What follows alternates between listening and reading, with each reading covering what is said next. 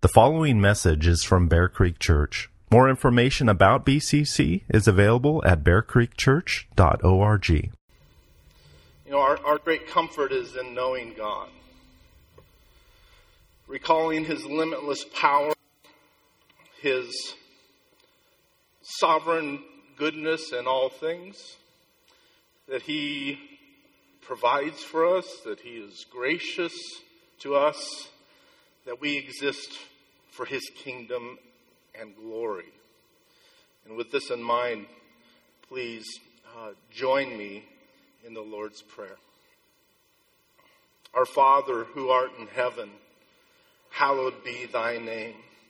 Thy kingdom come, thy will be done on earth as it is in heaven. Give us this day our daily bread and forgive us our debts as we forgive our debtors. And lead us not into temptation, but deliver us from evil. For thine is the kingdom and the power and the glory forever. Amen. You may be seated.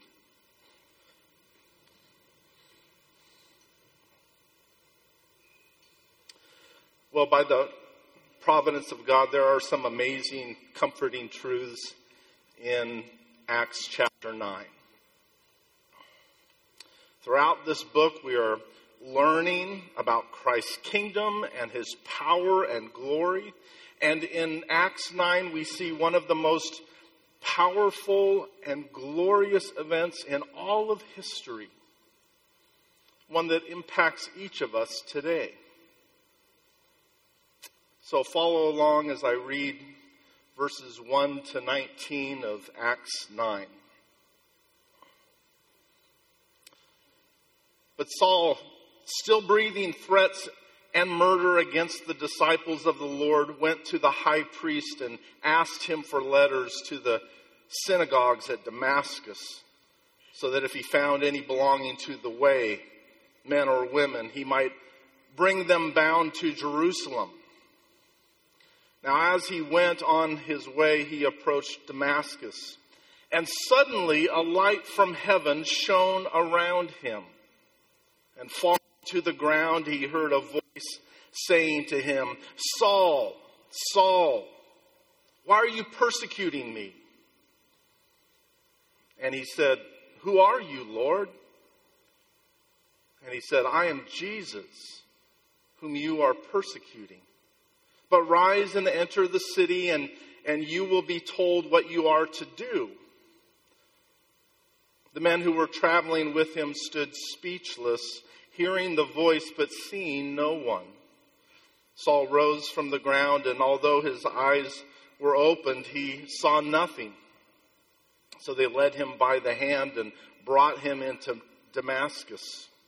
And for three days he was without sight, and neither ate nor drank. Now there was a disciple at Damascus named Ananias the Lord said to him in a vision, Ananias.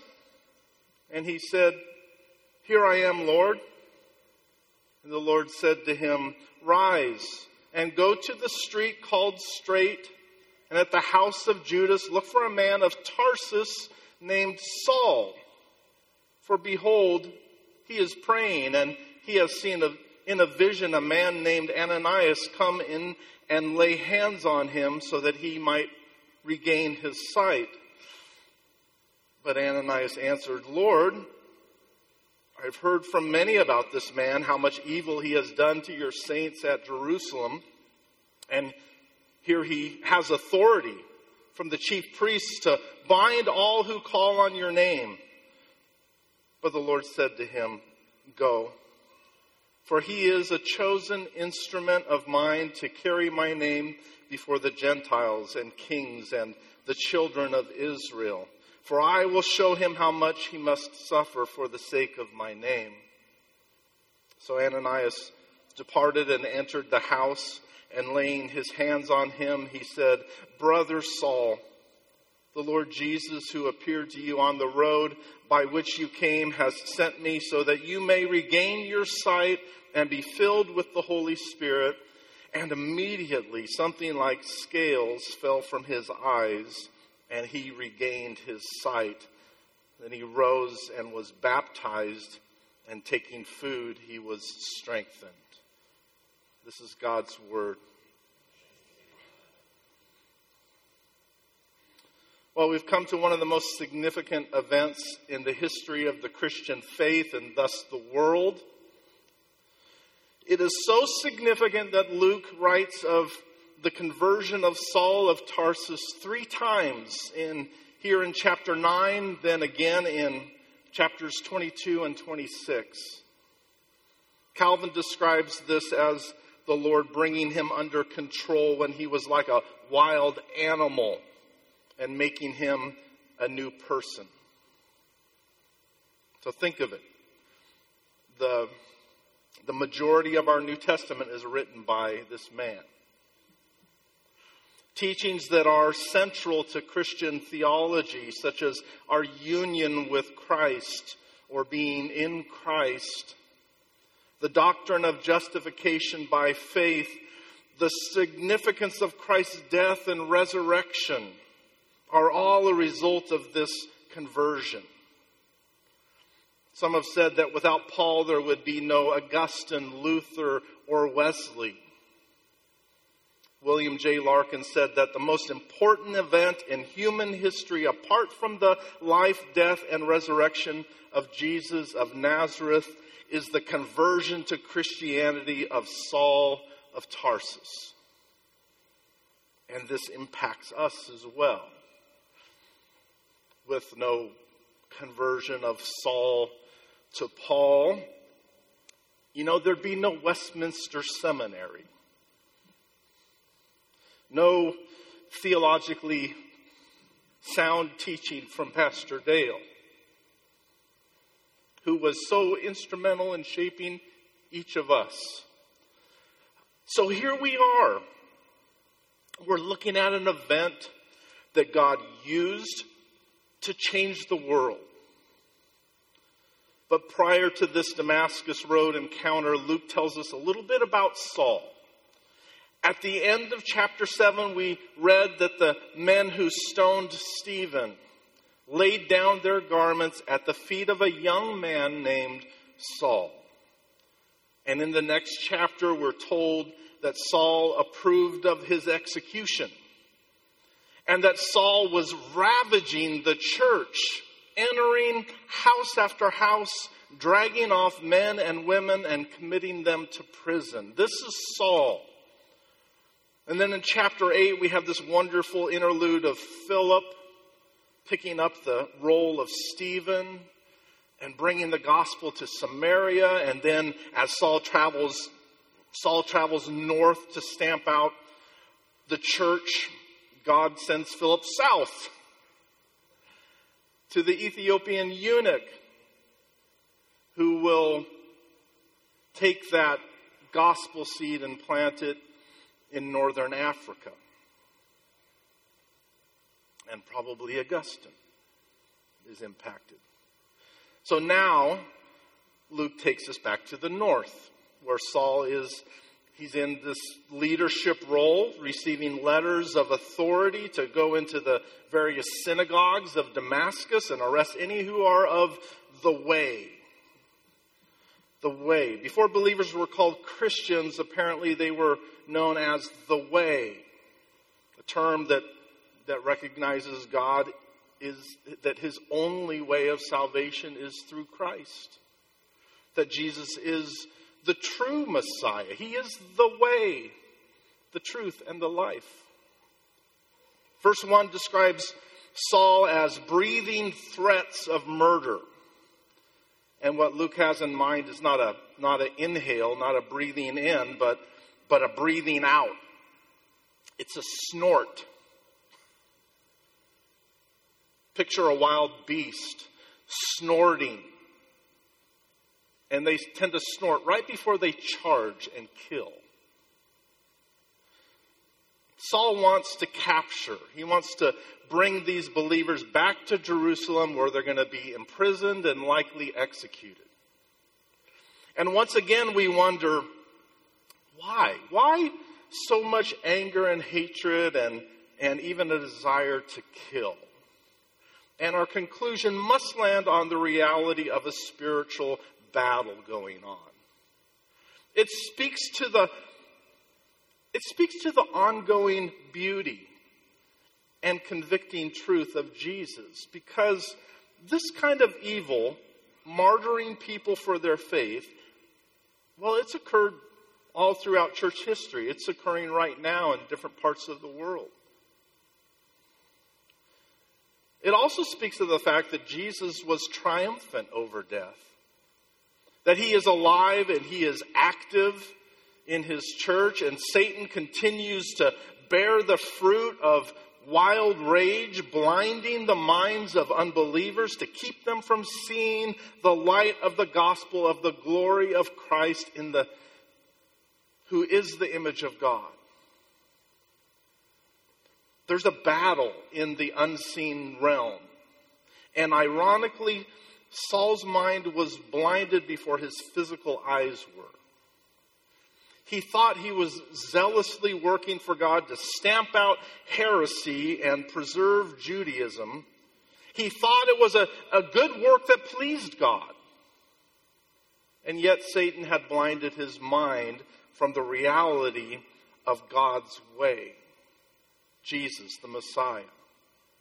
So Saul is not simply a, a brute, he's, he's a great intellect who's zealous about his faith.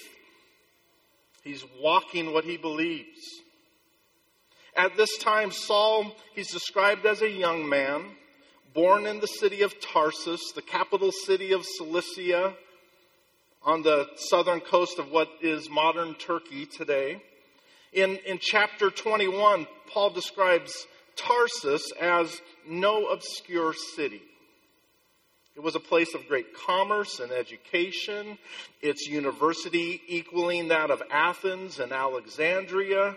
And so Saul, Saul was a Hellenistic Jew, very familiar with the Greek language and culture, educated in it, even quoting three of their greatest poets in Acts 17 and then in the book of Titus. So he knows this. He has ties to Greek culture and learning, and thus the name Paul. And he's also zealous for Judaism, becoming a Pharisee and going by his Hebrew name of Saul. In Acts 22, we discover that, that Paul's a Roman citizen, something uncommon for a Jew suggesting that his, his family, maybe his father or grandfather, was granted some official citizenship for some service done for the city of Tarsus. So, in following the, the religion of his fathers, he, he went by the name Saul. And when he became the apostle to the Gentiles, he used his Roman or Gentile name of Paul surrounded by Greek culture and its many gods and goddesses, Saul chose and pursued the religion of his fathers. He was, he was a Pharisee. And we hear that and that's like, ugh. No, no, a Pharisee in that day was, that was very positive. Meaning that he, he studied, he obeyed the law, he, he thoroughly observed ceremonial ritual. And he wouldn't be able to do this living in Tarsus, so he must have spent a lot of time in Jerusalem pursuing his faith. He became a Pharisee of Pharisees, studying under the, the leading rabbi of the day, Gamaliel, who was the grandson of the founding father of Phariseeism. So Paul tells us of his success. He tells us of his commitment as a Pharisee. In his, he tells us this in his letter to the Galatians, where we read him saying, And I was advancing in Judaism beyond many of my own age among my people. So, so extremely zealous was I for the traditions of my father. As a Pharisee, he was considered blameless. And yet, after his conversion on the Damascus Road, he eventually writes the book of Romans, where he recognizes that all, both Jews and Greek, They're not blameless. They're, we're all under sin. As it is written, none is righteous, no, not one. No one understands. No one seeks for God. Think he's on this Damascus road thinking that he's following after God. No one seeks for God. Ethiopian eunuch looked like he was seeking God, God was seeking him. All have turned aside. Together they have become worthless. No one, no one really does good. Not even one. Prior to his conversion, he thought of himself as righteous, blameless in his zeal for Jewish purity that required that required this wrathful elimination of what he considered to be a dangerous heretical cult. And this zeal led him to overseeing and approving the death of Stephen. It, it led to getting permission and authority to take this six day, 140 mile journey to Damascus, intending to kill, to stamp out this heretical, dangerous cult in his mind. He thought he was seeking God. But Satan had blinded his mind, and now we see that God sought him. Reading, but suddenly, suddenly, a, a light from heaven shone around him. Is anything too difficult for God? I mean, think of it. Who this man was. Is anything too difficult for God? If God can suddenly transform such an extreme case, a wild beast who's dragging men and women out of their homes to kill them, he can do so with your loved one that seems like an impossibility in your mind. That person who wants nothing to do with Christ. Is anything too difficult for God? Keep praying. Don't give up. Saul's conversion is extreme, it's dramatic, it's sudden. In the hands of Almighty God, the, the greatest persecutor of the church is, is suddenly changed and will eventually become the greatest instrument of salvation. It, it's not the typical experience, is it? And yet it is. Your conversion probably didn't look like this. And yet, on a spiritual level, we have a lot in common. I doubt any of you were violent persecutors planning to murder Christians and then encountered a flash of, of light, a bright uh, a light like a bolt of, Uh, of lightning knocking you off of a horse where you heard the voice of Jesus and you needed to be led by the hand to a place where you fasted for three days receiving a miraculous healing and a calling to go and change the world. I doubt that that hasn't that's not our experience, is it? You know, as I've shared before, my experience wasn't very dramatic at all. And yet it was. I'm not even, uh, as I've shared, I'm not even sure when I was saved. I don't have a date written in my Bible. Um, I remember saying a prayer when I was around three or four. Uh, and that could have been the day, but looking back, there, you know, there really wasn't any change or fruit for 10 years or so.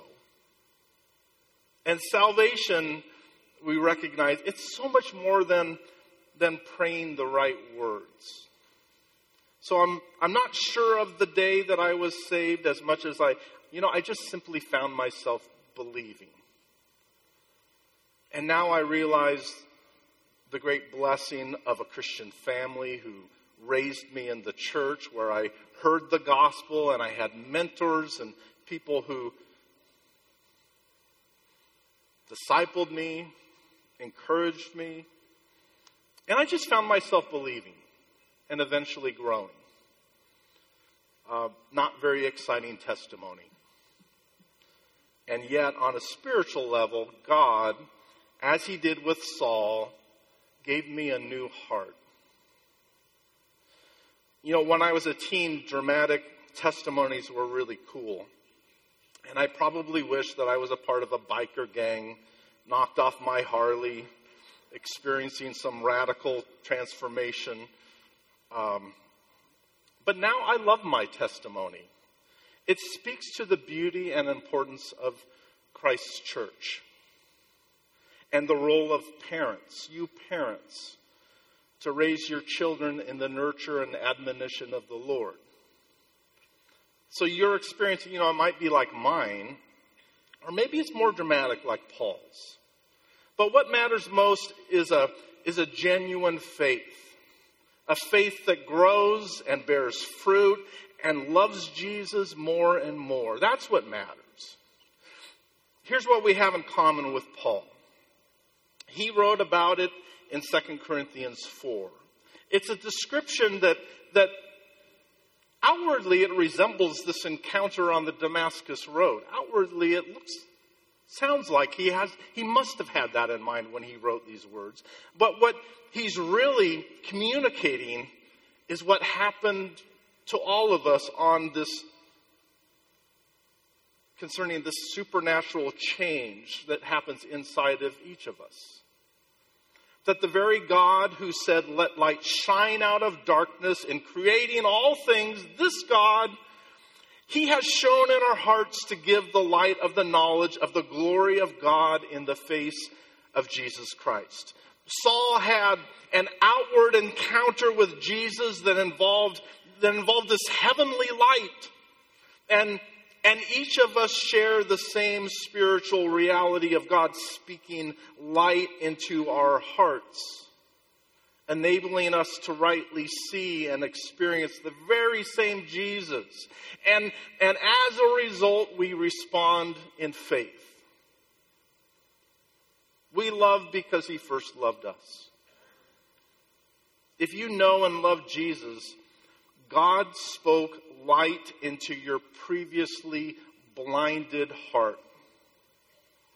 The author of life created something within you and graciously gave you a, a, realization of his glory in the one and only Savior, Jesus. So, what do we have in common with Saul? Well, first, we see that he was radically transformed, and so are all true believers.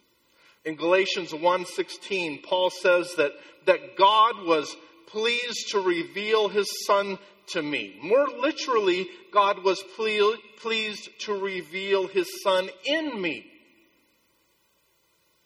His experience, Paul's experience was both objective and subjective. Objectively, there, there actually was a light so bright that it stunned him blinding him, knocking him off of his horse. And, and there was this audible voice that he heard. A voice that reminds us of the voice of God at Jesus' baptism or on the Mount of Transfiguration. He knew it was deity. The word Lord in his reply is not sir, it's deity a voice from heaven that others heard. It was audible. It was an objective experience because verse 7 tells us that the men who were traveling with him stood speechless, hearing the voice, but seeing no one. Not, not just some vision, not just some experience. This was an objective reality going on here. But Paul also had this inward experience of 2 Corinthians 4, a radical transformation where God revealed his son not only to, but in Saul. At every level, he was confronted with the risen Christ and forced to respond both internally and externally. Inwardly, he's, he's overcome by the authority of Jesus. He's like, he's like Isaiah in Isaiah 6, you know, standing before the, in the throne room of God with these seraphim Holy, holy, holy. He's undone. He's, he's a puddle on the floor before the king, seated upon the throne, who is holy, holy, holy. And outwardly, Saul falls to the ground blinded. The persecutor is stopped in his tracks and he's immediately transformed from darkness to light, from persecutor to devoted servant. And from this point on, he has a new vision and understanding both of Jesus and himself. From this point on, he will press on toward the goal for the prize of the upward call of God in Christ Jesus. And if you truly know Jesus, you too will press on. You too, like Pastor Dale, will finish the race set before you, enduring to the very end. Salvation is not a prayer. It's not saying some magic words. It's the upward call of God who speaks light into our hearts and shows us his glory in the face of Jesus. And this begins the race. But our pace may differ. At Pastor Dale's homegoing, his son Stephen was remembering some of the marathons that they did together. And someone asked him, Did you run with your dad? And Stephen said, No, I wanted to get it over with. Plus, he ran way too slow because he liked to talk to people along the way. it pretty much describes him, doesn't it? Our races are different, but we're all in the same race. And this radical transformation of God means that we'll not only run, but finish in God's time. It's a radical transformation. We've been brought from darkness to light, from death to life by the sovereign command of God. A second truth that we share is that we were previously mistaken. At the sound of Jesus' voice, can you imagine just how mistaken Saul must have felt? Saul believed that Jesus was dead and buried somewhere, hidden somewhere, and that all of this talk of his resurrection was, was just a deceitful lie that he needed to stamp out. And now suddenly he hears the words, Saul, Saul, why are you persecuting me? When a name is repeated like this, it communicates an urgency. It's like when you hear your mom use your full name. Ugh. She means business. And Saul must have had that terrible sinking feeling in his gut, realizing that he must be very, very wrong in his actions. Have you ever heard a voice from the sky? Probably not. Uh, okay, I have a confession to make.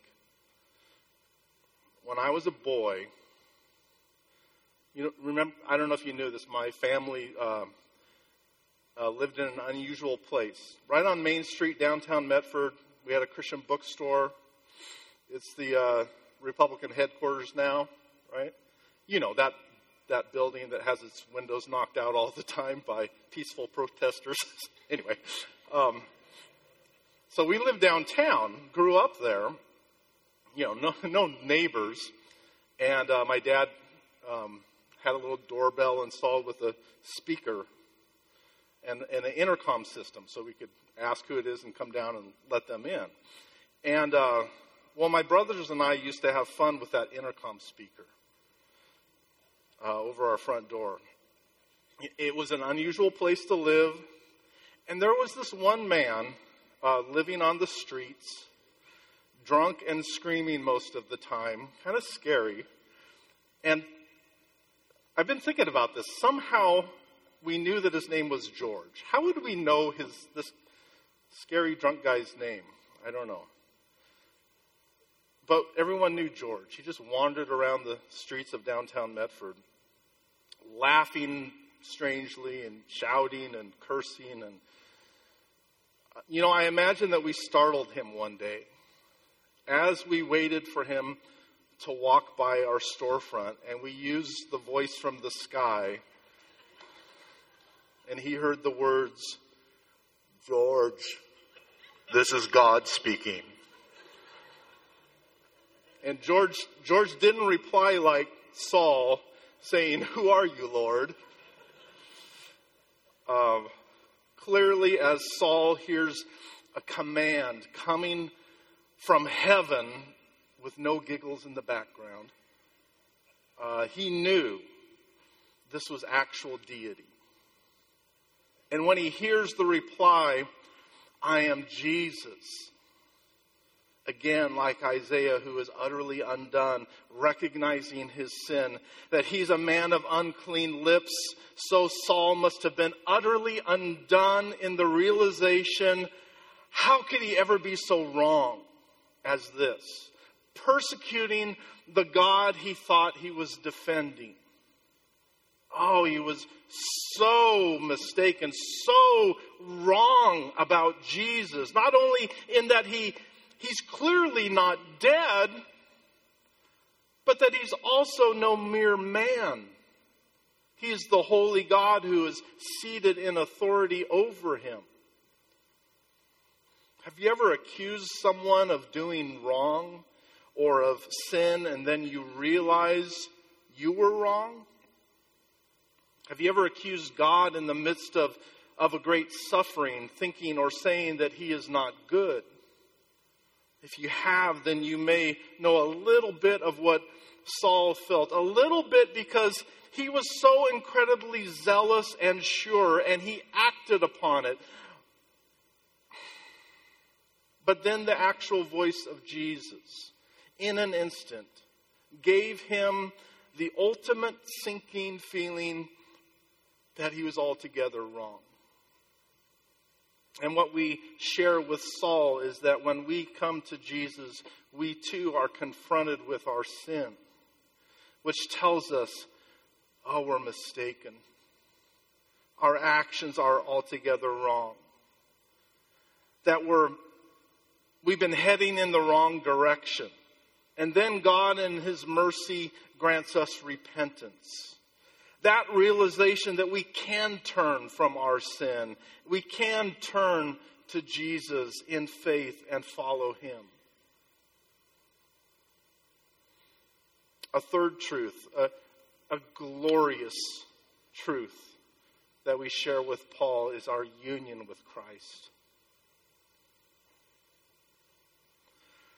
And Saul first understood this great reality when he heard that he was not merely persecuting Jesus' followers, but he was persecuting Jesus himself. Jesus' words must have shocked Saul. He didn't say, Saul, Saul, why are you persecuting my people? Why are you persecuting the church?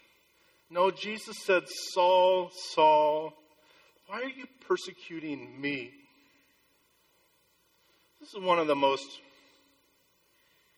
incredible truths I've ever learned. Still grapple with it the rest of my life, but when you think about it, experientially, what this tells us, Jesus is with his people. He's truly with us. He's with us to the degree that our suffering is not simply observed by Him.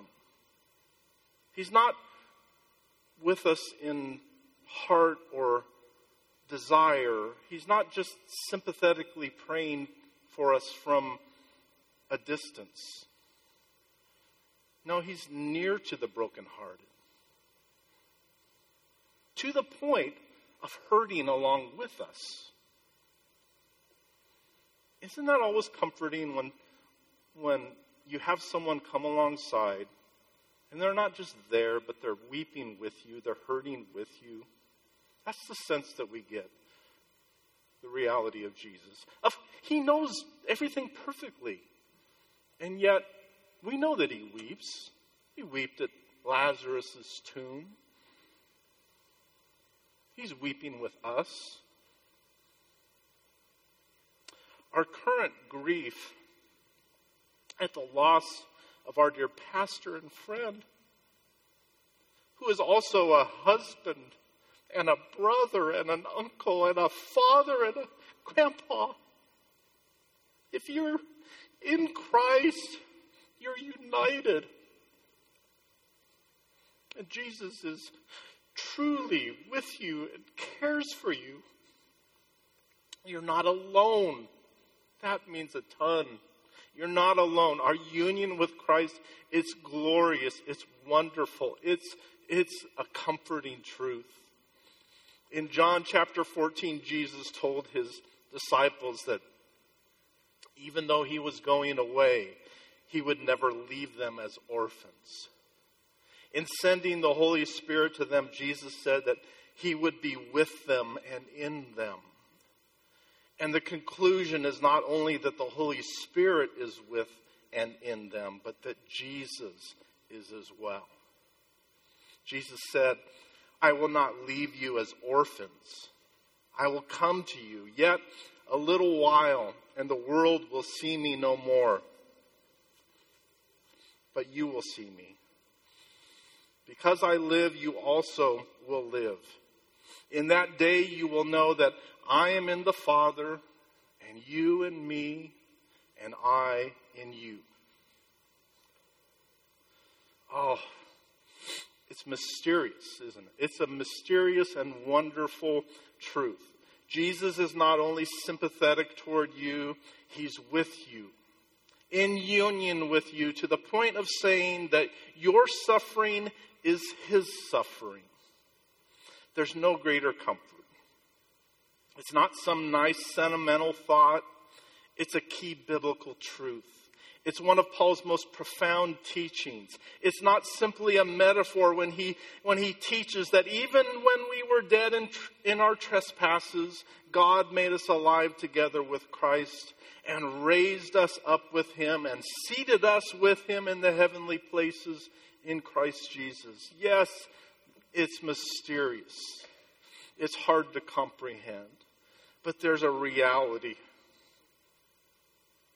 there's a reality to the work and presence of Christ. And this is why this is why dining at the Lord's table, it's so much more than a mere remembrance. It is a remembrance. It's so much more than that. He's with us. He's with us in this meal in a very special way. We taste and we see, it's tangible that the Lord is good and we receive this means of grace that strengthens and nourishes our souls. It's precious. His death is connected to you. His resurrection life is yours. For by grace through faith you are in Christ, in union with Him. So when He died, you died. When he was raised, you were raised. Saul was confronted with this great truth at his conversion, and he emphasizes it all throughout the New Testament. It's one of the most precious truths to know that in every trial that we face, we may be assured that our Lord Jesus Christ is with us. And a fourth truth is that we, like Paul, have been chosen by God.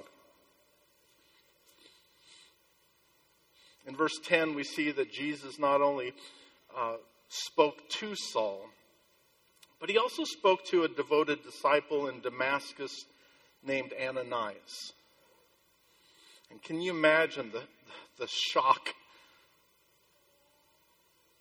when Ananias was told by Jesus to go to ah, the house of Judas and look for Saul of Tarsus.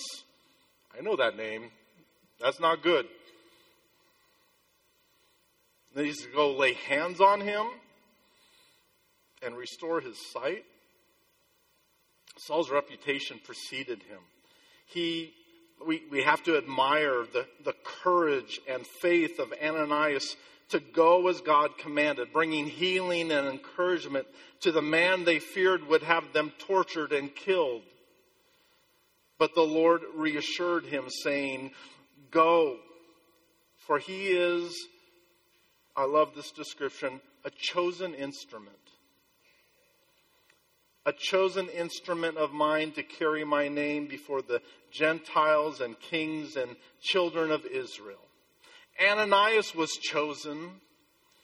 Saul was chosen. And if you know and love Jesus, you were chosen. And don't you love this, this description of being a, a chosen instrument? To think of yourself as an instrument in God's hand, chosen for his good purposes. It's a description that reminds us of the vessels and various tools in the temple. It's a picture of God's grace because these those instruments for the temple, they weren't chosen because they were intrinsically special or holy. They were they were just common things. But they were chosen and then they, they're set apart. They're consecrated or made holy to be used for God's purposes. We see this in Deuteronomy chapter 7. The Lord your God has chosen you to be a people for his treasured possession. Out of all the peoples who are on the face of the earth, it was not because you were more in number than any other people that the Lord set his love on you and chose you. You were the fewest of all peoples. It's because the Lord loves you and is keeping the oath that he swore to your fathers. Just like those tools, not intrinsically special, but God chose to make holy, suitable for his holy purposes. Paul teaches this in Romans 9, quoting from Exodus 33, anticipating our objection that God's choosing, well, it just doesn't seem fair to us. He writes, What shall we say then? Is there injustice on God's part? By no means. For he says to Moses, I will have mercy on whom I have mercy. I will have compassion on whom I have compassion. So then it depends not on human will or exertion, but on God who has mercy. It didn't depend on Saul's will or exertion. No, it was, was God's mercy in choosing him. And once again, there is great mystery in this, in, in our relationship with God. But the fact is, like Saul, Christ died for us when we were his enemies.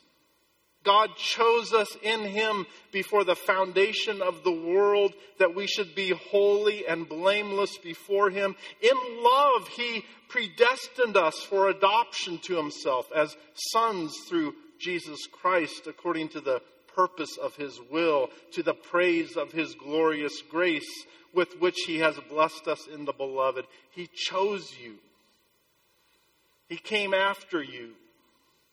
Who better to teach the grace of God and this great truth than Saul the persecutor?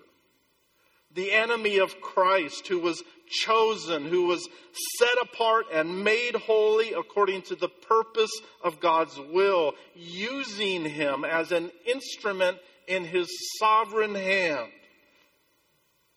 An instrument in his sovereign hand in writing most of our New Testament and shaping Christian theology. The apostle to the Gentiles. Like the Ethiopian eunuch, it's not really us seeking God, but rather God comes after us. Using whatever instrument he chooses, in that case, Philip, using whatever instrument he chooses to bring us to himself. In Acts 26, we, we read of Jesus saying something other than what's given to us in this account in chapter 9, um, saying more than Saul, Saul, why are you persecuting me? In Acts 26, Paul describes it. This, he also said, It's hard for you to kick against the goads. Goads were spikes placed behind an animal pulling a cart. A young, unbroken animal would tend to kick back with its rear leg when prodded along, and the spike or goad would teach them to submit and not fight against the master. Luke describes Saul as being like a wild, snorting animal wanting to destroy. And so Jesus tells Saul, It's hard for you when you kick against the goad. Don't resist. It only makes it harder for yourself. I'm the master. Just as Saul didn't seek and choose Jesus, just as Abraham didn't seek after God, but God chose to make him the father of his people. Likewise, if you know and love Jesus, it's because he lovingly chose to say, Stop resisting. I've decided to have mercy on you and make you my chosen instrument for my good purposes. C.S. Lewis described this as being like the great angler playing a fish, or a cat chasing a mouse, or a pack of hounds closing in on a fox, or chess player moving in to the ultimate checkmate. God is sovereign. Nothing can thwart his purposes. And what we see here in Acts is Jesus, Jesus closing in on Saul, setting him apart, preparing him as, a, as an instrument that would forever change the world. Pastor Dale, he was a wonderful instrument in the hand of God in our lives. Our lives are changed because of that, because of the instrument of Pastor Dale in the hand of an Almighty God, because of that grace. And a great change that he brought about through Pastor Dale was to teach and to model and to encourage us to get outside of ourselves. You hear him saying that. Get outside of yourself. Be about others. Get to know. Serve. Consider others more significant than yourself. You're an instrument in God's hand. And the great truth that we are chosen by God should bring hope for the loved ones in your life, ones who are mistaken about Jesus. And if God can intervene in the life of the most feared persecutor of the church, if he can stop him in his tracks and radically transform him, if he can send Ananias to minister to him and graciously call him brother, then keep thinking of yourself as an instrument in the hand of the same sovereign Lord. Keep sharing, keep loving, keep praying for God to speak into a dark heart and create light and give them the real the right realization of God's glory in the face of Jesus Christ. Let's pray.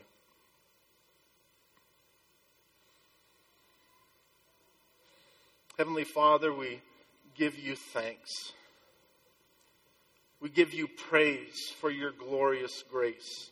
Your grace in loving us and choosing us and calling us to be set apart and used for your good purposes. Thank you for calling Pastor Dale. Thank you for using him in so many, so many great and wonderful ways.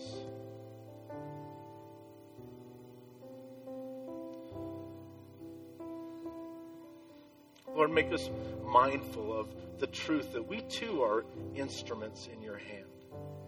Give us a growing confidence in your word, in the presence of Christ, that he is with us, helping and comforting. We pray for this help and comfort, especially for Nancy and the Metter family. Help them to know and experience the, the loving presence of Jesus.